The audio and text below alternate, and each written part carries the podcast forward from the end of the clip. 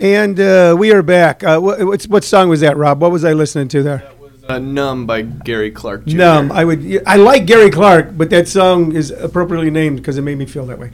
Um, okay, kind of excited about this. Make sure this all works right. Right, technically, we have on the air with us right now, on the phone, uh, Jenn Hoffman. Jenn, can you hear me? Yep, I can hear you great. Fantastic. And we have you too. I want to thank you so much for being on on comedyschoolsradio.com. Uh, real some background real quick. We thought it'd be interesting for our listeners. Uh, if you're like me, you know, you stare at the television or you listen to the radio, you know, you stare at the television, you think you know somebody, but you don't know the person. You just know what you're seeing coming through the machine. And um, you, uh, you were a reporter uh, here for some time for Channel 3 and Channel 12, correct? Yes. Okay, so a local, and I, I met you uh, uh, back during that time, and uh, we became friends. And since then, you moved to Los Angeles and New York. And um, during that time, I met you around this time. You had just been on The Apprentice season six.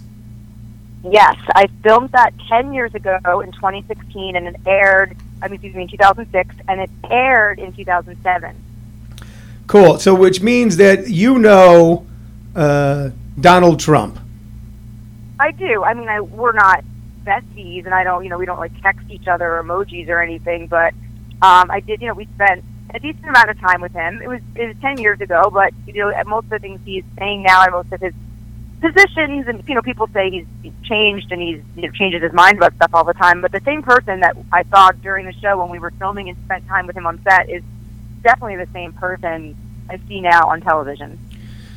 Well, that, that's kind of a that's kind of a loaded statement because some people see uh, uh, the guy on, and, and one of the reasons that I asked you to be on, and, and, and thank you so much for doing it, is because I did know you. You were from Phoenix. You were a, a, local reporter here. You've now moved on, so it's kind of a connection here with Phoenix. Someone who knew him, you know, was on television with him, knows him now. But based on what you said, the person that you see on television is the person that you knew. Some people look at him and go, "This man is evil and insane," and some people say that he's God and the Savior. So which one is he, or is he either or neither? I mean, what is any person? Every person is multidimensional. I think when you see anyone on television, you get kind of a one-dimensional, cartoonish version of them. Even, you know, I've, I've seen you on stage, and I've seen you. You've coached some great comedians through becoming personalities. And I know that you even know it's very difficult to become in the spotlight unless you kind of have a shtick or have, you know, one thing about you that really stands out. So I think Donald Trump just naturally does that and is very good at crafting a character, but it's certainly based on reality and who he is. But just like anyone else, there's lots of different parts to him. I mean, in person, I thought he could be really funny. He has an excellent sense of humor. Um, gets the joke, is really quick. And then, you know, when he has to puts on that kind of scowling face and goes out there and does Trump, that's definitely part of him too. So I don't. You know, people say, "Oh, he's just putting on an act." I think it's a facet of him that he turns up. You know, turns the dial up on. But we all do that. When you when we go into work, we don't go into work as our lazy ass selves. We go in and say, you know, think of yourself in a job interview. Right now, he's interviewing to be president, which is the biggest job interview maybe in the world. So you know, you go to a job interview and they say, tell us about yourself, you act in a certain way. You don't just go, oh, you know, I like, you know, chilling out. And, you know, you put on your game face, whatever that means. Absolutely. I mean, when I look at some of his, uh, when I when I look at him, let, let, me let me. Here's the take. One of the one of the facets that I, uh, uh, I, see in him. I think that he's a guy. There was a great comic named Bill Hicks, who was a friend of mine, who off stage was like this very spiritual, uh, kind of uh, um, quiet guy, and on stage he was this raging leftist anarchist. And I said, I said, Bill, I go, how can you be that there and this here? And he goes, I don't know. I believe it when I say it. Do you think sometimes that Mr. Trump, when he's making speeches in front of a crowd and he gets excited, that he, in a sense, gets drunk on his own words? That sometimes he doesn't realize what's coming out of his mouth till after he says it? You know what, Tony? I think that's a really good observation, and I think that's pretty accurate. You can see he definitely gets that. You know, whether it's like a surge of energy or adrenaline going, when he starts to hear himself speaking and kind of like what he says, he does seem to get a little bit drunk on his words. I mean, maybe like a lot of people do when they see they're getting positive feedback or energy, just a lot of energy in return, whether it's negative or positive, they kind of turn it up. But yeah, he definitely um he's he is a person who's quick to react. He I feel like he takes in a lot of stimulus at once. Like he's able to take in a lot of different things and make sense of it really quickly. I'll say he's extremely fast And I think that energy translates, the input translates to output too. So, you know, when he's up there saying certain things and feels the feedback, I think it gets him going. And maybe he goes a little too far and says things that are a little more extreme than what he means. But I think in that moment, like you were saying about your friend, he means it. He's there. He gets excited. Uh, and then, you know, he's, from my experience, he was a reflective person who could sit back and go, oh, you know, maybe I didn't mean that so much, or maybe that was a little bit too strong of a statement. I mean, he's actually said that. You can hear him. He, he doesn't really apologize for things, but he'll say, you know, maybe that was maybe I reacted too quickly, or that was too strong of a statement. I mean, even stuff he said about other candidates, he would you know, go off on Marco Rubio and make fun of him, and then, you know, when Marco lost, he said, ah, you know, maybe I was a little too harsh on him. I think he just gets uh, really intense about things, but does have the ability to be, you know, have have some self reflection. I've seen it.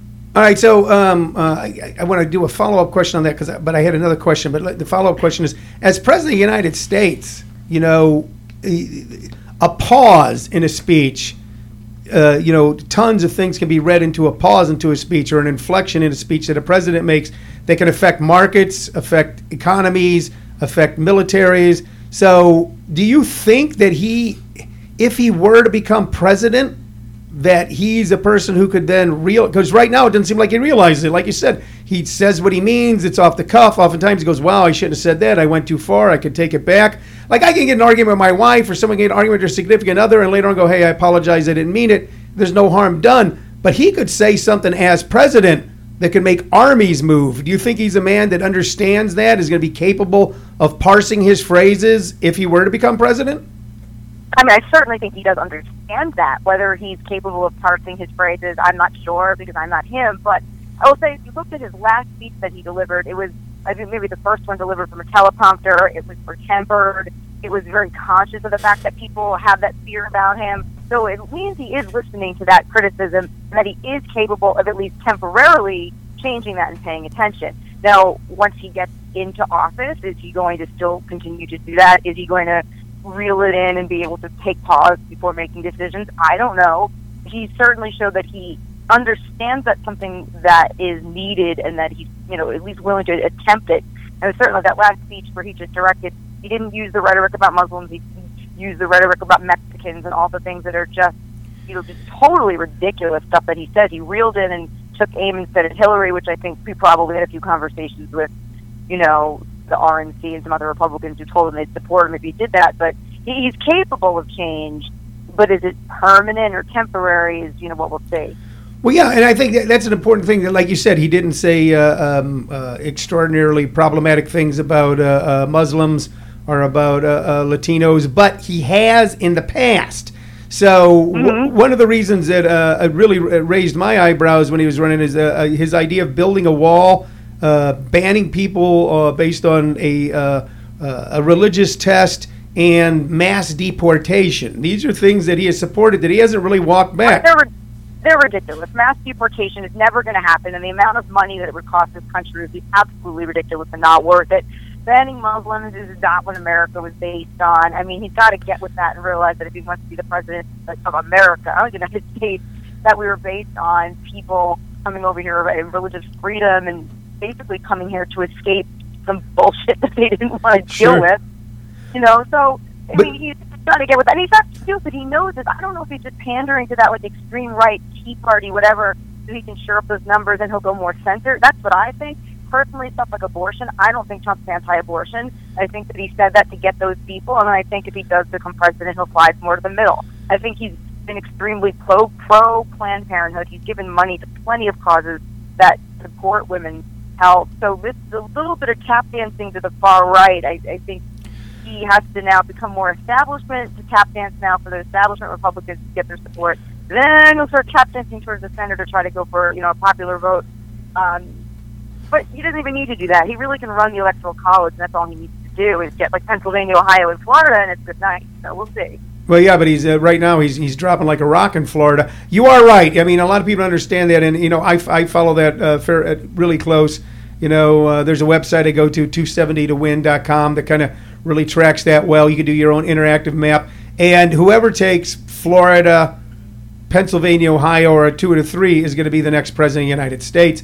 But I want to I want to ask I want to ask you this, okay? And and that's where you know all the money and and Hillary's already there, and he's not there yet. Do you think he's actually a billionaire? I mean, Mark Cuban has come out and said that he doesn't think that Donald Trump's a billionaire. He says, I think he's worth 165 million dollars liquid because that was his FEC filing. Do you think he's really a billionaire? Do I think he's worth that liquid? Yeah, Mark Cuban's probably accurate about what he's worth liquid. But, you know, we're not judged on that here. In America, you're judged on your assets and judged on the value of what you're able to license. When people say you're worth a billion, they're also evaluating what your potential worth is. He licenses his name out. The Trump brand is not, he, he's not even building most of the hotels and things he does anymore. He's licensing it out to other, you know, entities. So is he worth a billion? Is he, could he feasibly say he's worth a billion and it be accurate? Sure. That's, you can manipulate anything. So I don't think it's a blatant lie. I think it's a little bit of a manipulation which everything is. I mean, it's marketing. That's you know, when you walk into the grocery store, everything you see, every word, every everything is a manipulation. And it sounds like I'm the you know the huge Trump supporter and defending him. Well, hold on, hold on, because I I want to I want to get to that as my final question. But I want to I want to ask you one more question before I ask you uh, uh, or I ask my final question, and then I want to follow up with some interesting stuff I'm seeing that you're doing in New York right now, and I want to know about that. But so one of the accusations against him right now is that he's sexist. You know, uh, I actually saw an article one time or a, a, quote of his where he was talking about his current wife. Someone asked about him, he goes, "She's a great piece of ass." That and that might be something a guy might say to another guy sitting around smoking a cigar someplace. Someone got publicly. So you were there. You were on The Apprentice. Okay. Did he hit on you? Was there any sexist behavior? Was he rude? Anything that ever raised eyebrows? He didn't hit on me or any of us directly personally, but he definitely talked about our look. He would very often say, "Look at this beautiful cast of women. Uh, you all look great." Uh, one time when we were at the Playboy Mansion, he he was talking to me and Christine from the cast, and he said, "Wow, you know, you." This is during the taping of the show. We won. Uh, our team won, and going to the Playboy Mansion and meeting Hef, and and you know, have, having a party with all the girls was the reward. It's funny because my team was all females and one gay guy, and he mused, "Oh, what a waste." You know, the boys team didn't win, the girls did which was slightly interesting because I thought, well, God, the Playboy is an iconic part of American culture. Of course, women could appreciate it. We're excited. We were excited to be there, whether we, whether you're a feminist or not. Just going somewhere and learning about it, you know, is great. And we, even if we, so we didn't want to have sex with the playmates. It means that it was wasted on us. Was a little bit not offensive, just a little bit like you could tell that he kind of, you know, just has that older white guy thing. He old, wealthy, rich men have a certain mentality, and Trump very not surprisingly has that mentality and kind of attitude and expectations towards women, um, which I definitely saw. I wasn't ever personally offended by it. I just thought, sure, that's this kind of stereotype he fits fit. and and uh, yeah, but when we were at the Playboy Mansion, he mentioned something to me and Christine. He said, "Wow, you guys are, you know, something." Paraphrasing, something like, "Oh, you guys are beautiful," and then he said, "And you don't even need all the plastic surgery that these women have to look great, you know, comparing us to our bodies to the playmates. Yeah. And which I thought was, was hilarious because uh, Christine and I both have big boobs. So, and I said it. And uh, and he kind of laughed and was like, "Oh, really?" You know. And I mean, I'm the type of person who's open about this. That conversation was completely fine with me. I know Christine was really mad at me because people didn't know her boobs are big. So um, the cameras were rolling. No one knows now. I guess people know because I'm saying it right now. Who cares? Um, and uh, but I thought it was funny. He kind of thought it was funny. Christine was pissed, which I also thought was funny. And uh, I wasn't offended by that conversation at all. I know a lot of people say that's an inappropriate conversation to have with your potential boss, whether it's a fake reality TV boss or not. But I don't care. I've I've had actual bosses at, at companies I worked for where I've talked about the same thing, and that does not bother me. I definitely see why it would bother some other people. All right. So actually, I've, I've got two quick final questions. And here, do you believe that he has the temperament to be president of the United States? I don't know. Okay. Truly don't know. And do I have some trepidation about that? Sure. Yeah, that does scare me a bit. It's possible that he does. It's possible that he doesn't. I'm just not sure. All right, and then uh, the final question is, and then I want to I want to pivot to something you're doing right now. Uh, but uh, are you going to vote if he? Are you going to vote for Donald Trump for president? I'm an undecided voter. I've met Donald Trump, I've met Hillary Clinton, and I've met the Libertarian candidate Gary Johnson. I have not met Green Party Jill Stein. Uh, but I've met three of the major presidential candidates and had a chance to speak with them at length. Uh, they're all larger than life. Gary's a little bit more of a, a person. Um, meeting Trump, when you meet him, it really is like you're meeting an entity, not a human. Hillary Clinton, I met her also in Phoenix. uh, about 10 years ago as well. Larger than life, like not a real person, like you're meeting the entity, Hillary Clinton.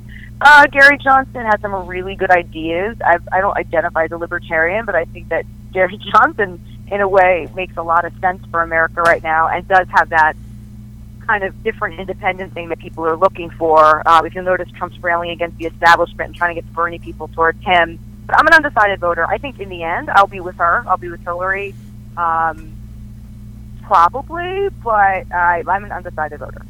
Okay. All right. Good. You know that I appreciate you coming on because, like I said, you, you get into debates and arguments and agreements with people about about these people, but they really, for most of us, are just. Unfortunately, nowadays in America, there's not a big difference between the person running for president and somebody on Keeping Up with Kardashians. They're coming to us in the same way over the same screens in the same entertaining fashion, and it can get a little confusing. And I, I said, man, I know someone. I was talking with my producer, my, my wife Shirley, uh, and I said, I know someone who uh, had actually met him personally. And we got to get him on the air. So, Jenn, thank you so much. I want to ask you about something I saw real quick. Um, and I just to say it, and if I'm off base here, but something on your uh, Facebook, something you're involved with called "fuck rape culture." Yeah, so me and a secret feminist internet girl gang um, have basically in that it's usually not an action group. It's usually a place where it's a safe space where women can come to talk, a safe space where women can come to discuss something or if they have a problem, get it dealt with. Decided, you know, sitting in these internet groups, like everyone does, everyone's guilty of this kind of just sharing information and going, well, this sucks. Going, oh, we, we don't like, you know, too many women are being raped and men aren't being, you know, prosecuted for it, or there's too many guns. And then you share something on Facebook and you go about your day. And we thought, well, that's just, you know, it's not taking action. So we formed an action group called Girl Cult, which is G R L C V L T, if people want to look it up, um, and just you know put on an event to stop rape culture to get signatures to unseat the judge in the Stanford rape trial, who basically gave a convicted rapist who was convicted on all counts, and there was witnesses to the rape. He gave him a slap on the wrist, gave him six months in prison, which he's eligible to get out in two months, and said, "Oh, you know, these 20 minutes of action in his life shouldn't determine his future." With complete disregard for the fact that he permanently altered a woman's future by raping her uh, in front of witnesses. No contest. It wasn't he said, she said. He did it. He got convicted. And the judge went, oh, poor him. You know, he's just a boy who made a mistake, and we don't want to ruin his life over it, which is pretty outrageous. So uh, we got about a thousand signatures in one night, and we're, we're t- continuing to, uh, and we're continuing to do everything we can to try to make sure that you know, judges do the message loud and clear. If somebody's convicted of rape, you sentence them accordingly to try to deter future rapes. You don't make it a boys' club slap on the wrist kind of thing, because that's just completely I mean, unreal. It was, it was a, it was a, it was a horrible decision. I mean, when I when I saw it, I go, man, I don't believe this. You know, you see the you see the vast discrepancy between um, uh, uh, the way that uh, uh possibly a privileged young white male is treated and other people in society. You know, not only not only was it you know a horrendous rape, and, and you read about how it went down, uh, but then you realize that if this guy was African American or Latino or, or or any other ethnicity at all. Uh, and the and the and the uh, prosecutor asked for six years. The judge probably went, no, well, let's add another twelve. That uh, that this this was one of the most horrendous decisions I've seen. Yeah, we haven't seen decisions like this since you used to see in the deep south in the 1950s when someone would be lynched. It's almost like, in my estimation, a female lynching. You know, because someone's life has been permanently altered and there was just a slap on the wrist. And I think it's so cool that instead of just complaining about it or going, well, our elected officials should do something about it, that you're taking action. So, Jenn, uh, really, we really keep that a go. yeah, there, there's like I said, I, I, read your article in New Yorker about how you uh, became your own uh, publicist.